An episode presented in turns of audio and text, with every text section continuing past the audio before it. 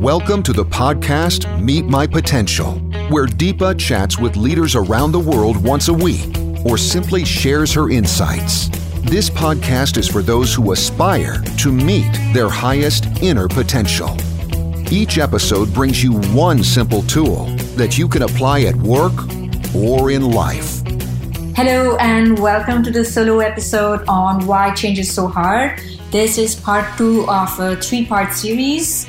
So, if you haven't heard part one, please do go back and listen to part one, and then part two will make much more sense. Today, I'm going to share with you three more reasons why change is hard. So, the third reason why change is hard is because rollouts and change management bodies fail to engage in a deeper dialogue with the people. Now, what does that mean, engage in a deeper dialogue? Well, before I talk about what is deeper dialogue, I first want to talk about how this process actually happens. Management has a very clear vision. They have the right analytical data in front of them to make decisions. They see the capabilities, they see the future, and they make decisions based on the capabilities, the skill sets, the future, the vision, and the data they have in front of them. Now, this might be exactly the same kind of vision of change that the people want. And somehow, when this comes enforced top down, there is a very clear resistance.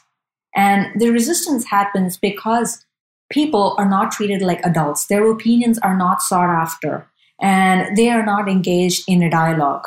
Very often, we see in organizations communication meetings where management meets different levels of people and holds communication meetings to share with them the change and the new way of working and people ask questions and often we see that people ask the same questions management gives the same response and these question and answer sessions are somehow arguments a way of one trying to convince the other and give reasons what we need more of is dialogues and if you heard one of my previous episodes where Paul Lawrence uh, talks about the role of dialogue in change, that's a fantastic episode. Paul Lawrence defines dialogue as a very particular type of conversation. He says dialogue happens when you suspend judgment and contributions build on contributions and new insights emerge in a diverging kind of conversation.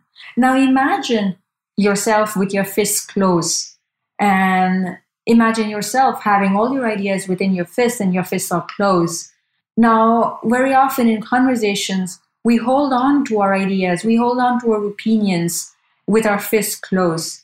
We are afraid to open our palm to allow new ideas to come in or new opinions to come in, in a fear of not going in the direction that one would like to go. It's the fear of going in a divergent direction that holds us back from having a deeper conversation, a richer conversation, where we will perhaps converge in a new kind of a way. And so, my recommendation to you is number one, question your mental model that you're coming from. Are we coming from a mental model of, I know the answers, I have the opinions, things need to be done in my in the way that I believe. The second one is be really, really curious of opinions, of judgments of other people. And the third is in any kind of dialogue, it's always an infinity loop between the self and the other. Remaining open and being curious does not mean that you go completely towards the space and towards the thinking patterns of the other person and lose ourselves. It's an infinity loop that goes from the other to me. You can stay grounded and yet have your palm open to receive others holding yourself and holding the needs of the other person. The fifth reason why change is hard is because we don't seek feedback. Now, you might say, Deepa, how is feedback relevant to change? As we saw in part one, adaptive processes are necessary part of your change timeline. That is, people's mindset needs to shift in order to make a technical change happen. And in order for people's mindset to shift, very often we believe or we come with a strong conviction that I know exactly what I need to change. For example, I had a coaching client and she said to me, Deepa, can you help me be more authentic? And I said, How do you know that's the change that you want? She said, I know myself very well and I know this is exactly what I need to change. I need to show up as a much more authentic person. I need to make presentations which are more authentic, where I'm more related to people. So help me be more authentic. And can you also give me some theater techniques so that I am looking into people's eyes, I'm connecting with people, and people can see through my emotions? Now, this is a very typical example of a client coming and telling me, Hey, I've lost the key, and I've lost the key right under this tree. Can you bring your torchlight and help me find this key around this tree? Very often, when clients tell me that, I say, Well, listen, if you know that the key is here around the tree, all you need is a torchlight that you can go and get, and you can find the key yourself. Why do you need me? Very often, consultants are hired, and this is exactly a trap. So, ask for feedback. As Bob Anderson says in one of my earlier podcasts, he says, people can see you with more precision than we ever knew.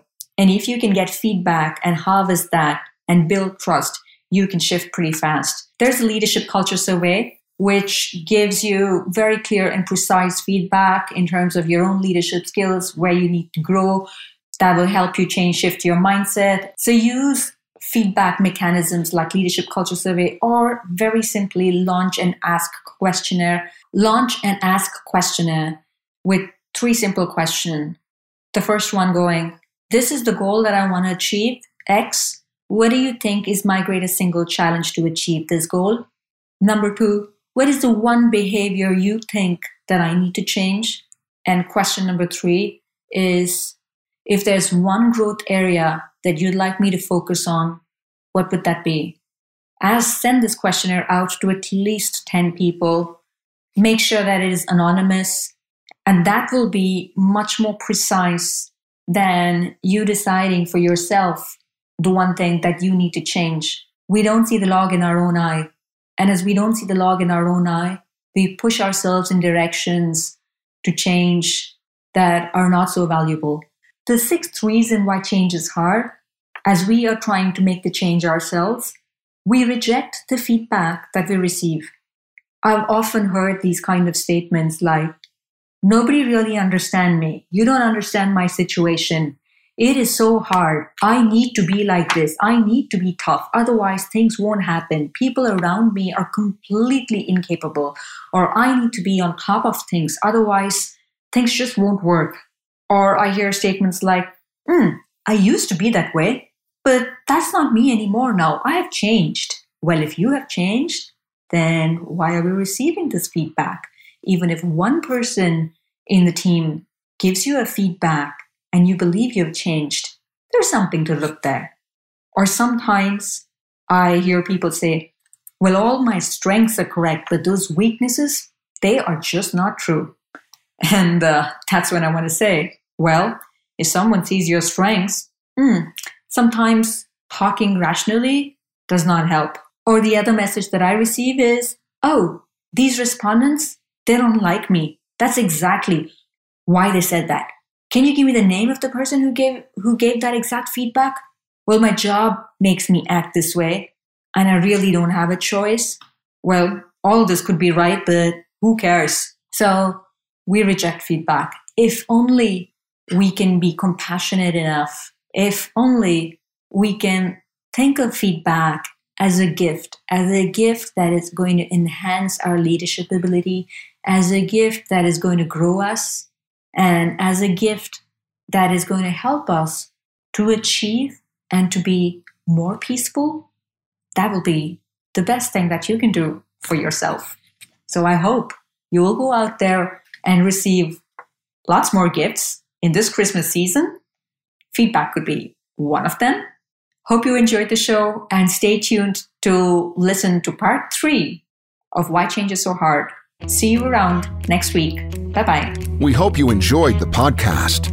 If you'd like to know more how you can meet your potential, check out www.meetmypotential.com. That's www.meetmypotential.com. Join us again. And until then, stay cool.